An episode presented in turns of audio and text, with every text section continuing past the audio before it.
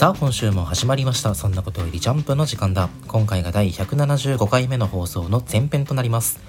このラジオはもう子供じゃないけど大人にはなりきれない。そんな2人が世界へ届ける。基礎点外高等無形絶対説明ジャンプ感想ラジオとなっております。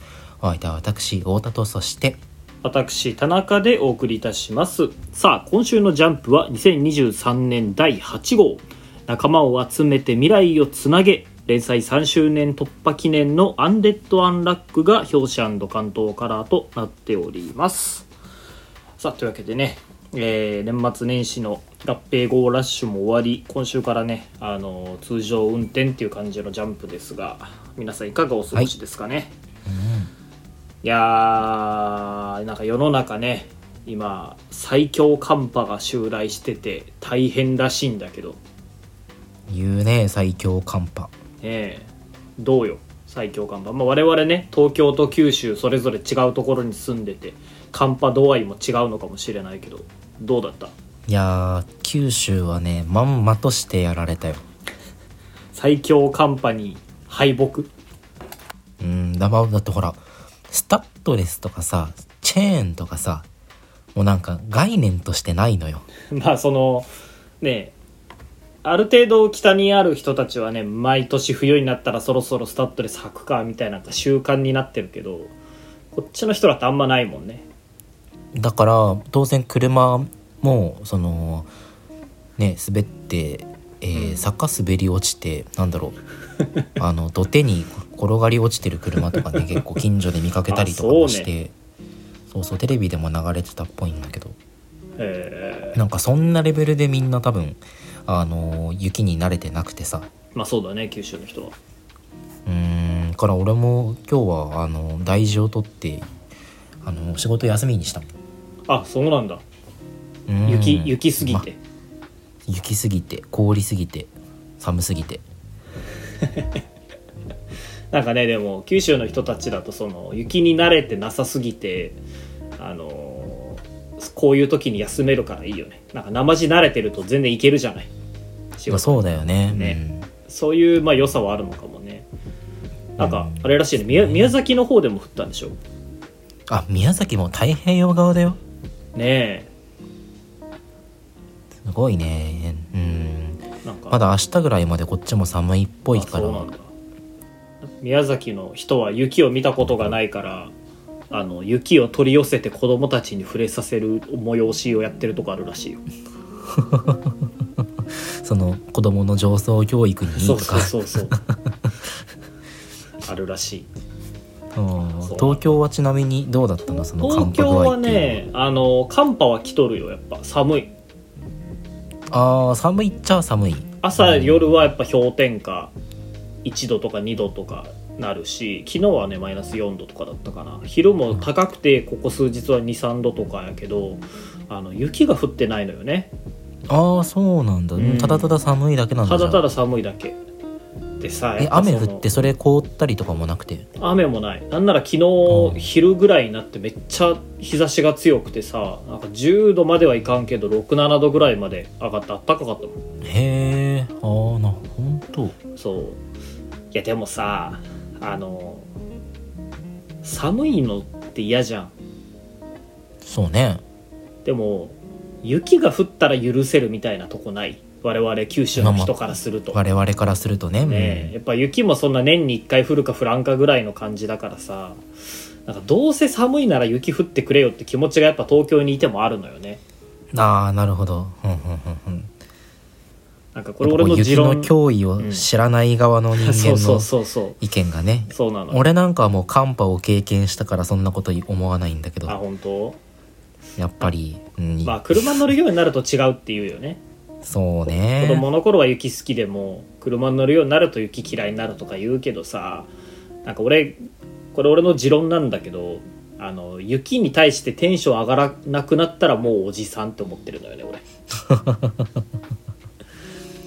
やっぱいつだって判定だな。いつだって俺は雪に対してワクワクする人でありたいなって思ってるよ。うーんいやーこんな言ったら日本の北半分に住んでる人みんなおじさんだよ。いやそれはそうなんやけどね。でもねそのうちの職場今結構日本全国から人が集まってるからさあの、うんうん。去年まで盛岡にいましたとかあの福島にいましたとかっていう人たちが近くにいるのあよ北国だね。そう。その人らからすると今年の冬はもう天国すぎるってねみんな言うてて。えー、あったかいってこと？あったかいのもそうだしあの毎朝の雪かきがないのがいいって言ってるねやっぱ。はあや雪かき？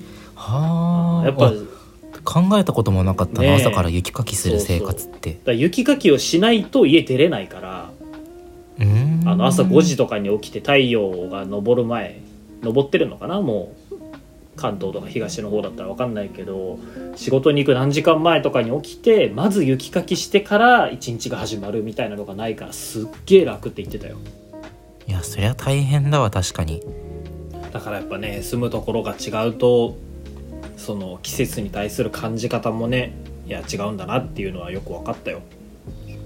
いやまあ最強寒波なかなかねシャレにならんとは思うんで皆さんご自愛くださいっていう感じですねいや本当にねあの今回の寒波で雪国の人たちのねあの大変な生活っていうのも身に染みて分かったのでね。絶対分かってないと思うけどね。ちょっとあの地元がジャパン読み直して 都道府県北日本の人たちの、うん、北陸の人たちの生活に思いを馳せたいと思います。はい。というわけで今週もアンケートの発表に参りましょう。えーそれでは私太田から1位僕のヒーローアカデミア。2位銀貨と龍ナそして3位はブラッククローバーとなっております。はい私田中今週の1位は同じく僕のヒーローアカデミア。そして2位ワンピース3位ブラッククローバーとなっております。この前半パートでは僕のヒーローアカデミアそしてワンピースの感想についてお話ししていこうと思います。それでは1作品目参りましょう。どうぞ。あの大人気キャラクターたちが帰ってきた。僕のヒーローアカデミアナンバー378みんながヒーローになるまでの物語。4はい。まあ今週はまあヒロアカでしょう。1位は。ヒーローアカ熱いね。なんか最近のヒロアカもう本当に読んでて心が沈むなと思ってたのよはいはいはいはい。面白いのは面白いんだけどもうヒーロー側が劣勢に立たされすぎてあのカタルシスを今か今かと待ち望んだここ1ヶ月間ぐらいだったんだけど今週はねもう文句なしのカタルシスだったね。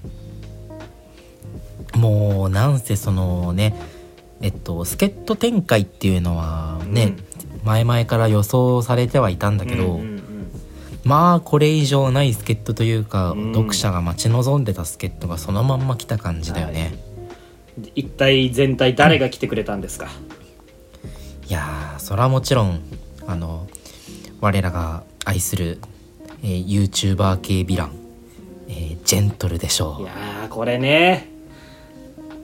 俺さ全エピソードの中でジェントル編が一番好きなのよヒロアカの。いやわかるよ。もうすごい魅力的だもんねジェントルめちゃくちゃ良かったじゃないあそこ。でしかもなんか、うん。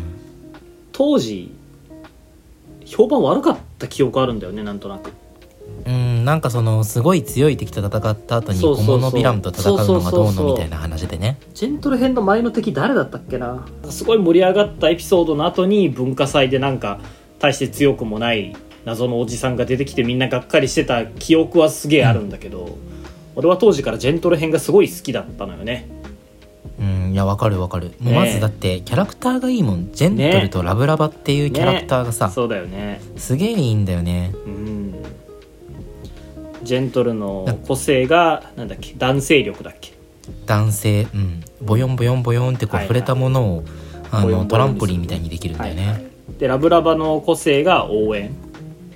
うん、なんか愛する人をめちゃくちゃ強化できるみたいな能力ね、はいはいはいはいでジェントルは YouTuber 迷惑系 YouTuber みたいなやつなんだっけ？そうそうそうヴィラン YouTuber みたいなのをしてってでラブラバっていう天才ハッカーは当時塞ぎ込んでずっと家にいたんだけどその YouTuber として活躍してるジェントルを見てファンになって彼の夢は投資したいっていう中でいろいろ物語が展開していくみたいなそんな話だったよね確か。そうそう。ただこのジェントルがめちゃくちゃ小物ヴィランでめちゃくちゃ小物だったんだよね、ななんだったっけなジェントルがやってたの。もう言うならそのおでんツンツンみたいなレベルの話じゃなかったっけ？そうそうそんな感じだったそんな感じだった。ねでそうそうそう確かそのあのえージェントルラブラバの前のエピソードがあの上の句のうんうん「オール・フォー・ワン」とかと戦って、ああそうかそうかでさサーナイト・アイが死んだりとかしたところなの、はいはいはい。じゃあやっぱ仮面編というか研修編みたいなところかな。そうそう。あそうあー。ヒーローインターンだ。そうだそうだ。だから千崎とかとも戦ってるはいんか,、はいはいはいはいなんかそんなさもう巨悪と戦った後にさうん。あのねめちゃくちゃ小物のジェントルが出てくることで確かにこうスケール感的にはちっちゃくなっうんた部分はあるんだけど、はいはい。ただいかんせんこのジェントルのキャラが良くてね。うんどこか憎めないあのコミックリリーフ的なヴィランでね。うんうんまたなんかちょっとそのあの挫折したヒーローみたいな側面もあってあったね。あの ジェントル自身がもともとはヒーロー志望でヒーロー科のある学校に通ってたんだけど、はいはい。そこで落ちこぼれてしまってでまあそれでもあの目立ちたい注目を集めたいっていう願望から、迷惑系、えーヴィランになってしまったっていう風な部分があってはいはい。ちょっとその同情したくなるような部分もねあのキャラクターにあるんだよね。そうだね。で今回再登場したジェントルなんだけどまあ役回りが美味しすぎるっていうねところですよいやーね。いいですねこれ。ね落ち落下するタルタロスをタルタロスじゃないっけ落下するこのバトルフィールドをジェントルのその男性っていう個性で受け止めるっていう役割なんだけどいやーこれがねやっぱりその堀越先生の優しさが垣間見えるというか一度道をたがえてしまった者はもうそのまま罪を償い続けるしかないっていうわけではないんだよね。這い上がれないっていうことではなくちゃんと自分の罪と向き合って構成した人間には活躍の場が与えられるっていうのがねグッときたねやっぱ。そうだね。うん。あのーね。やっぱりもともとはヒーローを目指してたっていうのもあってその、ジェントル自体原点は誰かを救いたいっていうところにあるわけでね。はいはいはい。であのー彼のそんな気持ちを尊重する、えー活躍の場を与えてくれた、まあ、塚内くんたちっていう風な、うん。えー構成になっててうん。まあ堀越先生がこの辺りの描写を通してねその、うん。改めてヒーローたるものヒーロー性とは何なのかっていうのをなんか問いかけてきてる感があるよね。そうだねジェントルだって普通にめちゃめちゃ強いなっていうのあってさそう能力弱いのにね今回バトルフィールドを受け止めてるのはそのラブラバの多分愛の力ですごい強化されてる、うん。あの個性の個性によるものだとは思うんだけどうん。それ抜きにしても それ抜きにしてもあのミクズ刑務所えーっと、はい。ジェントルが入ってる刑務所がマスキリンにえー襲撃されて囚人たちが脱獄するんだけどそれを一人で全部ジェントルが食い止めてるわけでしょ？うんねでそれでねその警察に認められて今回活躍の場を与えてもらうことができたんだけど、なんか戦闘能力もここまで高かったんだっていうのも改めてびっくりして、ね。やっぱりこれってそのラブラバという守りたいものがあるがゆえの力なのかなとかね。うん。とあとやっぱデクに報いたいっていう力もね。ああ思いもねそうだね。あったんじゃない？やっぱ。うーん。やっぱりその小物ヴィランとして過ごしてた日々よりも自分の中のあのヒーロー性であったりその原点に気づいた後のえージェントルの方がより一層力を増してたってことなんだろうね。私はあの時落ちる人を助けたかった。助けたかったんだよっていうあの時の後悔が今ようやく違う形で実を結ぶこのシーン涙なしには見れないよね。いやー本当にね。ね。どちらもその落ちてくる人々を助けるっていうところでね、そうそう。あの重なる部分があるんだよね。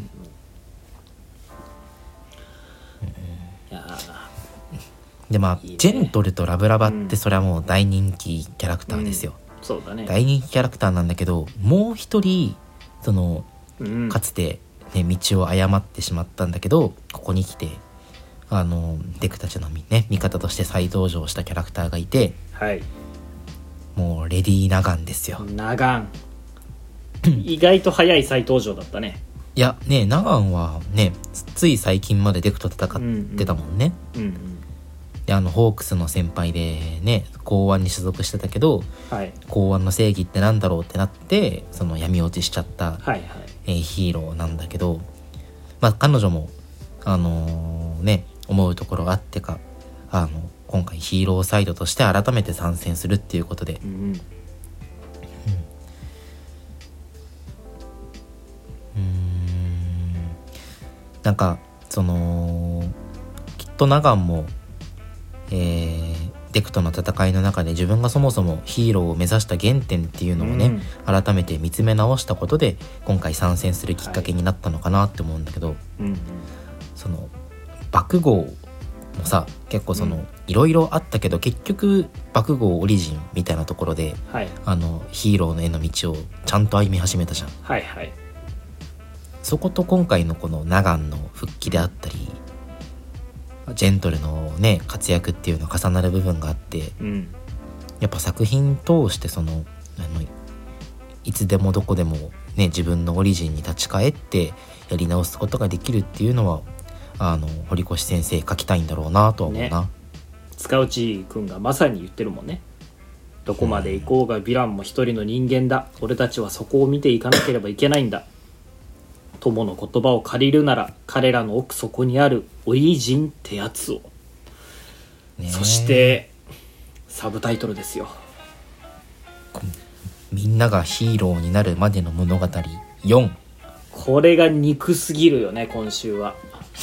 4ってきてさあ先週3だったっけってなったよね。あなったなった。で見返したら3じゃないのよ、そうそうそう。じゃあ3は何なのっていうと うん、もう約1年前のジャンプです もうそんな前なんだ。うん。えっと123その時は続いてたのかな。うんうんうん。えー、っと確か1が何の回だったかな。123ってあれだっけ？遊泳の生徒たちの話だっけ？えっとね2が発明メインがあの、はいはいはい。デクにアイテム渡す話でだからまあ、はいはい。こうサポート科の生徒であってもうん。そうヒーローの一員としてまあこう立ち上がってますみたいな意味でのみんながヒーローになるまでの物語、で23があの青山くんがはいはいはい、まあその裏切り者だったことがすでに明らかになった後で、えーオール・フォー・ワンをおびき出すためのそのおとりとして、えー勇気出せみたいな回と、あと、えーその作戦を実行するために真相仁志くんが一肌脱ぎますかはいみたいな。回、はいはいはい。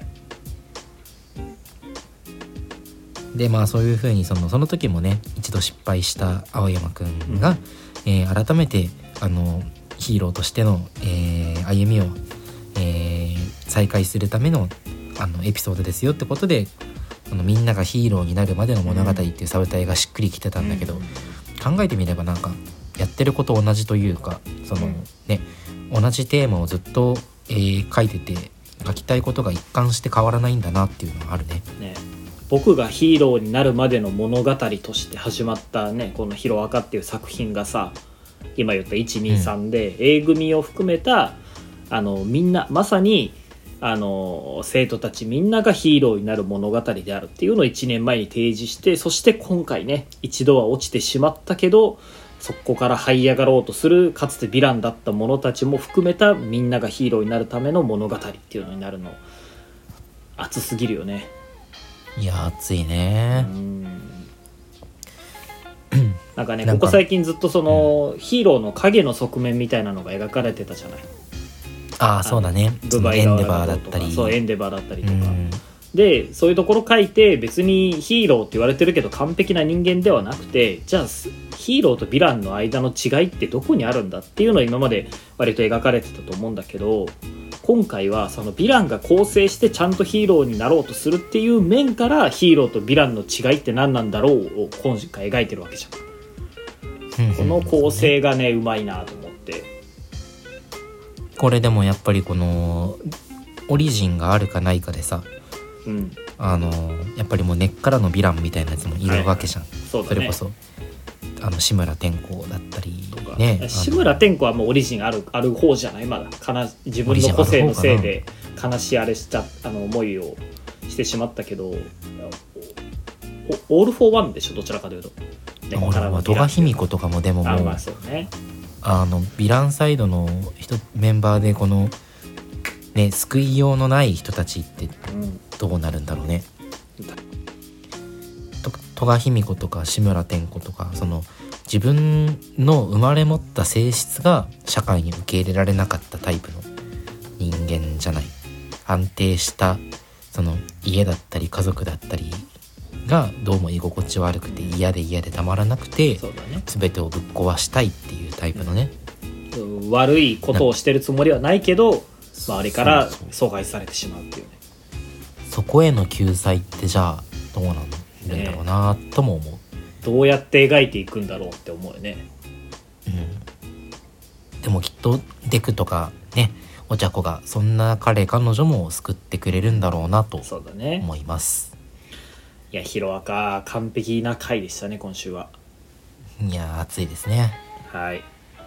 というわけでこんなところでよろしいでしょうかはい。それでは次の作品に参ります。まさに因果応報仲間に裏切られたルッチ君は一体どうするのでしょうか。ワンピース第1072話記憶の重さ。ワンピース面白くて受けますね。うんうんうんうんうんうん。いややっぱね大方の予想通り CP0 の中にいるであろうその内通者というかベガパンクの協力者はステューシーだったわけなんだけどいやまさかね今週最後のページで明かされたようにそのステューシーがねあのミス・バッキンのクローンだとは。でこれを予想していた人がどれだけいるんでしょうか。そう考えるとこう扉絵連載にねこの間載ってたステューシーっぽい後ろ姿もこれ実は過去のバッキンなのかなとかね思ったりとかいやいろいろありますよね。うん。なんかもうついていけなかったわ。なんでよ。なんでどこがよ。全然わかんなくてそのなんか盛り上がりポイントが全くわかんなくて。え？スステューシーが実は内通者だったってやつ？うんステューシーが内通者だったまではまだいいんだけどそのミス・バッキンガム・ステューシーのクローンって言われて出て出てきた時にうん。なんかその既存のキャラのクローンみたいな書かれ方してるけどその既存キャラって誰なんだろうっていうのがバッキンが分かんないの？バッキンはでもけ結構有名な方じゃない？バッキンって誰？バッキンはあれだよ。ウィーブルのお母さんと言われてる人だよ。白ひげの愛人って自分を言ってた人だよ。あのえっと七部会にその新世界編で入った偽物そ白ひげみたいなやつのそうそうそうそう。隣にいるおばあちゃん。うそうそうそう。あの白ひげの息子って言ってる自分のことを言ってるやつがウィーブルっていうエドワード・ウィーブルっていうやつでそいつの隣にいるちっちゃいしわくちゃのおばあちゃんがミス・バッキンえ言言ってもでも数回しか出てきてなくない？あーでもバッキンってドクター・クレハぐらい有名じゃない？ドクター・クレハぐらい？ど 映画化されてるってこと？え英語も映画化はされてない。そう考えるとうーんあれじゃない。チェス周りもぐらい有名じゃない。黒周りもとチェスぐらい有名じゃない。黒回りもは何黒回りはゾロのなんか色違いみたいな。違うよ。黒周りもあれだよ。あのードラム王国編で出てきたワポロの部下じゃん。アフロの人だよ。これの部下か。えーじゃあだ誰だろう。えーじゃあチャチャカぐらい有名じゃない。チャカ？チャカ？アラバスチタにアラバスタ編に出てきたペルじゃない方だよ。イヌイヌの実モデルジャッカルのチャ。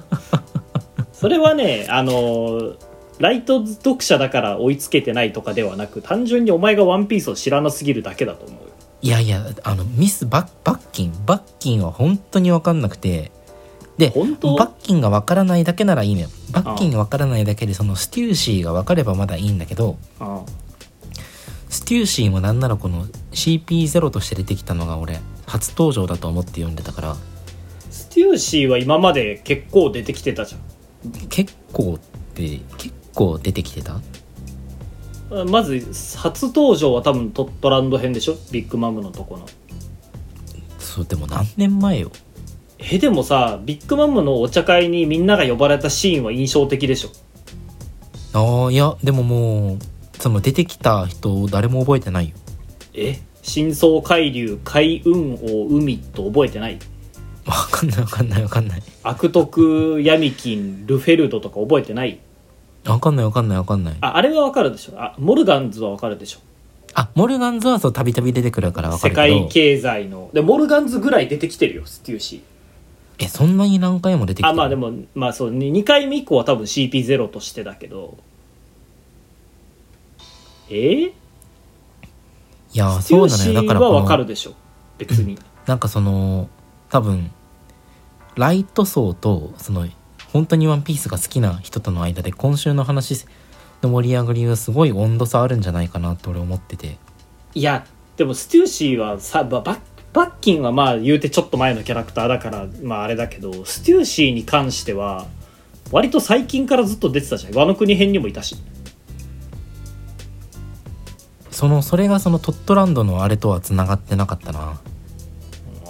いやーそれはそれはお前がマイノリティだと思うけどなステューシーが バッキンはまあ100歩1億歩譲っていいと思うけどステューシーはみんな知ってるでしょう。いやーなかなか。まあでもじゃあその前々からトットランド編から出てたステューシーが、そもそもクローン人間だったっていうことだよね今週明らかになったのは。まあそうだね。でそれがあの、えーウィーブルの隣にいるバッキンのクローン人間。なんじゃないか。まあバッキンはミス・バッキンとしか言われてないからバッキンガム・ステューシーかはまあ分からんけど厳密には。でもロックス海賊団のメンバーとは言われてるんだっけ？それは初めて今回し分かった。あそうなんだ、あのーまあ仮もしかしたらバッミス・バッキンに妹とかお姉ちゃんがいてそっちのクローンの可能性もまあなくはない。なくはないというかそこはまだ断定できないけど、まあ、現時点の情報だとあのウィーブルの横にいるミス・バッキンのクローンなんでしょうっていう見方がまあ今数大勢かな。はあであいつは実はロックス海賊団だったっていうのが分かってそう考えると白ひげもロックス海賊団だったわけだからなんかつながるよねなるほどね。うん。じゃあその時にできた子供。とは思いたくないくない？なんか。白ひげがセックスしてるのあんまり俺考えたくないから。でもあのヒョウ柄タイツの姉ちゃんはべらせててなそれはまあ確かにそうなんだけど。でもさウィーブル、まあ、お前記憶にないかもしれないけど体に継ぎはぎがあるのよ。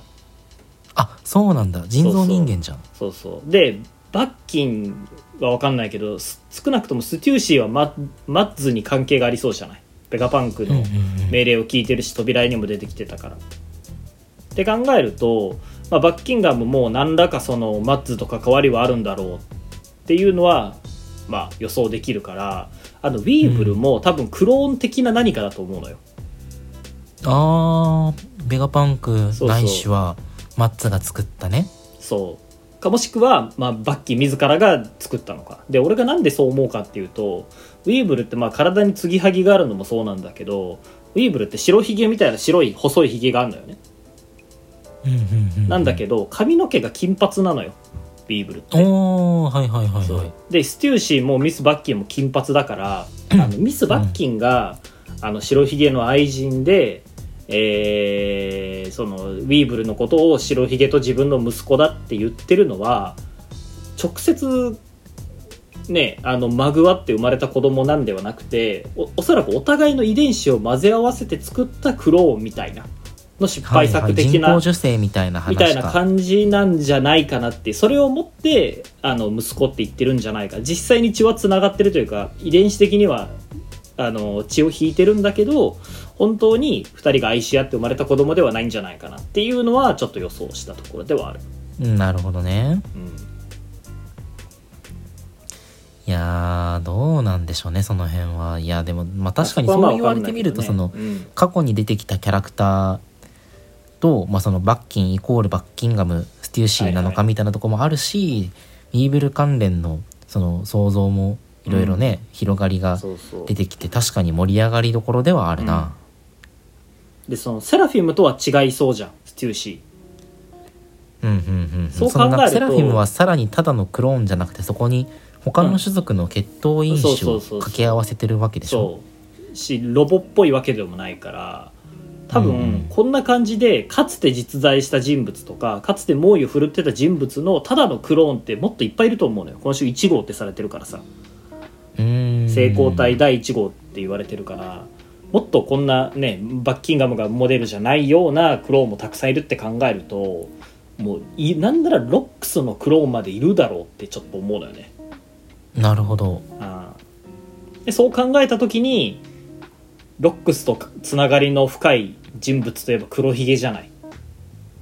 はいはいはいはい。ってことは黒ひげが？そう黒ひげがロックスのクローンじゃないにしても何らかそのクローン的なこう関わりがあるっていうところから体の構造が異形ってなってるのかもしれないしね、うんなるほまあどねここら辺はもう全然予想とか考察でも何でもないただの妄想ではあるんだけど要はそのマッツクローン実験成功体第1号って出したらもういよいよ何でもあるなって思ってくるのよねそのシャンクスが30人ぐらいいたりしないかな。本当にそうなのよ。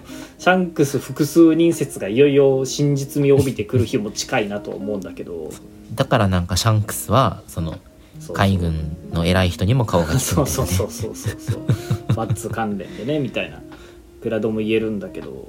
ステューシーなるほど一本だけでねいくらでも話せるわけですよ。オタクもそピンときてないけど。さそ今週の冒頭さ、えーうん、はいはい。ベガパンクのそのモノローグみたいなのがあるじゃない？あるね。かたとえ世界が認めなくとも彼女はこの世に生を受けた。紛れもない人間である、成功したのだ。っていうその平和研究所マッツ所長のドクター・ベガパンクの手記が冒頭描かれてるんだけどこれがじゃあバッキンガム・ステューシーが初めて、えー成功した時の日記みたいな話？なのかなって俺は思ったよ。今週通して読んで。なるほどね。うん。最初読んだらやっぱボニーかなとはちょっと思ったけどね。うんうんうんうんうんうんなるほまあどね、ステューシーのことなんだろうなと思ったんだけど。今週さ話変わるんだけどボニーの能力の一端がちょっといろいろ出たじゃないはいはい。まだ何の実とか食べたとか明らかにしてないよね明らかになってない、うん、まあ仮にあの年々の実だとしようよ。うんうんうん。めっちゃ良くない？能力。そうね。便利。なんかそのディストーションフューチャーっつって何かあった未来の自分を多分パラレルワールドから呼び寄せるみたいなことしてるんだろうしうんうん。年月っていうのをしたらなんか体からポポポンって星とかなんかいろんな月とかハートとかが出てきてちっちゃくできるし今週あの「ワンピース史に残る技名が出たなって一個思ったのがうん。あの老化衝撃って書いてオイルショックっていうもの天才だなあこれいいよね。これめちゃくちゃいいよ。なんかうんうんうん。ノーズファンシーキャノンを連想させる秀逸なネーミングだなと思って、なんかでもこのオイルショックしかりさ年月しかりさ、うん。覚醒してる？ななのかもね。そのえーわかんないけど。あでももともそのとどどうなんだろうね自分の年齢変えるだけならねパラミシアの特色で説明聞くけど、なんか他のやつ確かに。あの対象の年齢変えたりとかね。アンデラでいうところの多対象ってやつね。そうそうそうそう、うん。パラミシアってでまあも基本多対象じゃないよね、うーんそうね。まあものによるけどまあ、オペオペの実が怪しいぐらい。とかまあ特殊なやつはあるけどまあ基本的に自対象と思って差し支えはないかな。そうだよね。いやだからこれ見てからなんかどうなんだろうとは思って。ねえ。それもおかしくはないよね。そう。でそのねえーっとクマが残してる記憶のうん。なんかその球体みたいなのがあるじゃない、うん。まあ、ここにおそらくそのボニー出生の秘密とかがはいはい。隠されてるのかなとか思ったりして、うってみるとやっぱこの冒頭モノローグうん。ボニーの話だったりしないのかな、いやそれもね全然あり得るよね。っていうのがそのクマとボニーいくらなんでも似てなさすぎる問題があってさ。いやそうなのよ。ねえワンピースの親子って大体似てるんやけどあまりにもクマとボニー似てないからそれこそボニーがクローン成功体でそれをクマは隠してて本当の娘のように扱ってたみたいなのがあるのかもしれないとかはちょっと思うよね、成功体の第1号はステューシーで、うん。ボニーは失敗作だったりとかさ。あああるかもね。うん何かしらねそのボニーがベガパンクの、えー島のこと知ってることも含めて何かしらあるんじゃないかなと俺は素直に読んでたな。いいじゃない予想ができてるじゃない？知らんなりに。当た当たってるからね。あー。あのもう一個予想するとしたらあのステューシーの悪魔の実。サキュバス説ない？勝手に思ってるだけなんだけど。あのあれ？核が寝てるのはさうん。気絶してるのはさうんこれあの眠らされて今陰夢見てんの？そう。めちゃめちゃエッチな夢見てると思う多分。そういうことか。そう何のいいけど根ねサキュバ拠もないけどスだと嬉しいけどね。ね何の実の幻獣種かは知らんけどバットバット確かにでの実かなもコウモリだとなんか眠らせる説明つかないしね。バットバットの実ってあるのよ。コウモリの。あのゲームに出てきたオリジナルのキャラクターが使ってた能力なんだけど、うんそそいつが使ってたのがそうバットバットの実幻獣種モデルヴァンパイアだったのよね。ああそう。だからこいつがそのヴァンパイアなのかはたまたサキュバスなのかよく分からんけど。ちょっと俺はそういうねあのあったらいいなの予想をちょっとしてたよ。うんなんかでもルッチかわいそうになってきたな。いやそれこそ冒頭で言ったけど因果応報でしょ。お前ガレーラカンパニーの時の同じことしてたわいと思ったけどね、なんかね上の命令無視してさうんあの攻め込んでしまった挙句 あの仲間だと思ってたやつに裏切られて そうだね。孤立無縁でさ。なんか核は寝てるしね。そうそうそう。何してるの白真の顔が面白いよねルッチ。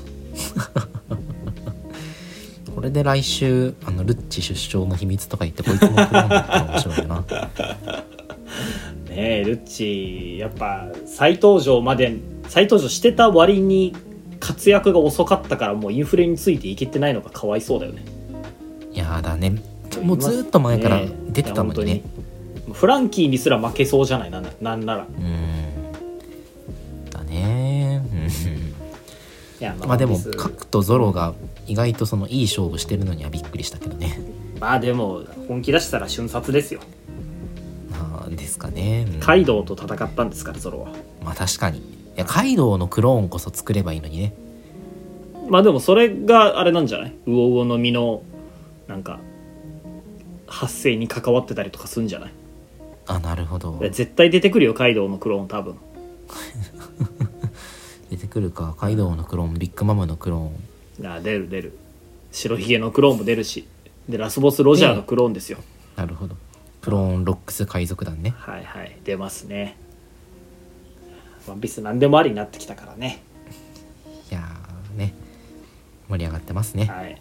いくらでも話をすることができますがとりあえずこの辺にしたいと思います、はい。さあというわけで第175時間目の前編はここまでとなります。この後は後編で銀河と龍ナそしてブラッククローバーの感想についてお話ししていこうと思います。それではまた後編でお会いしましょう。さようなら。バイバイ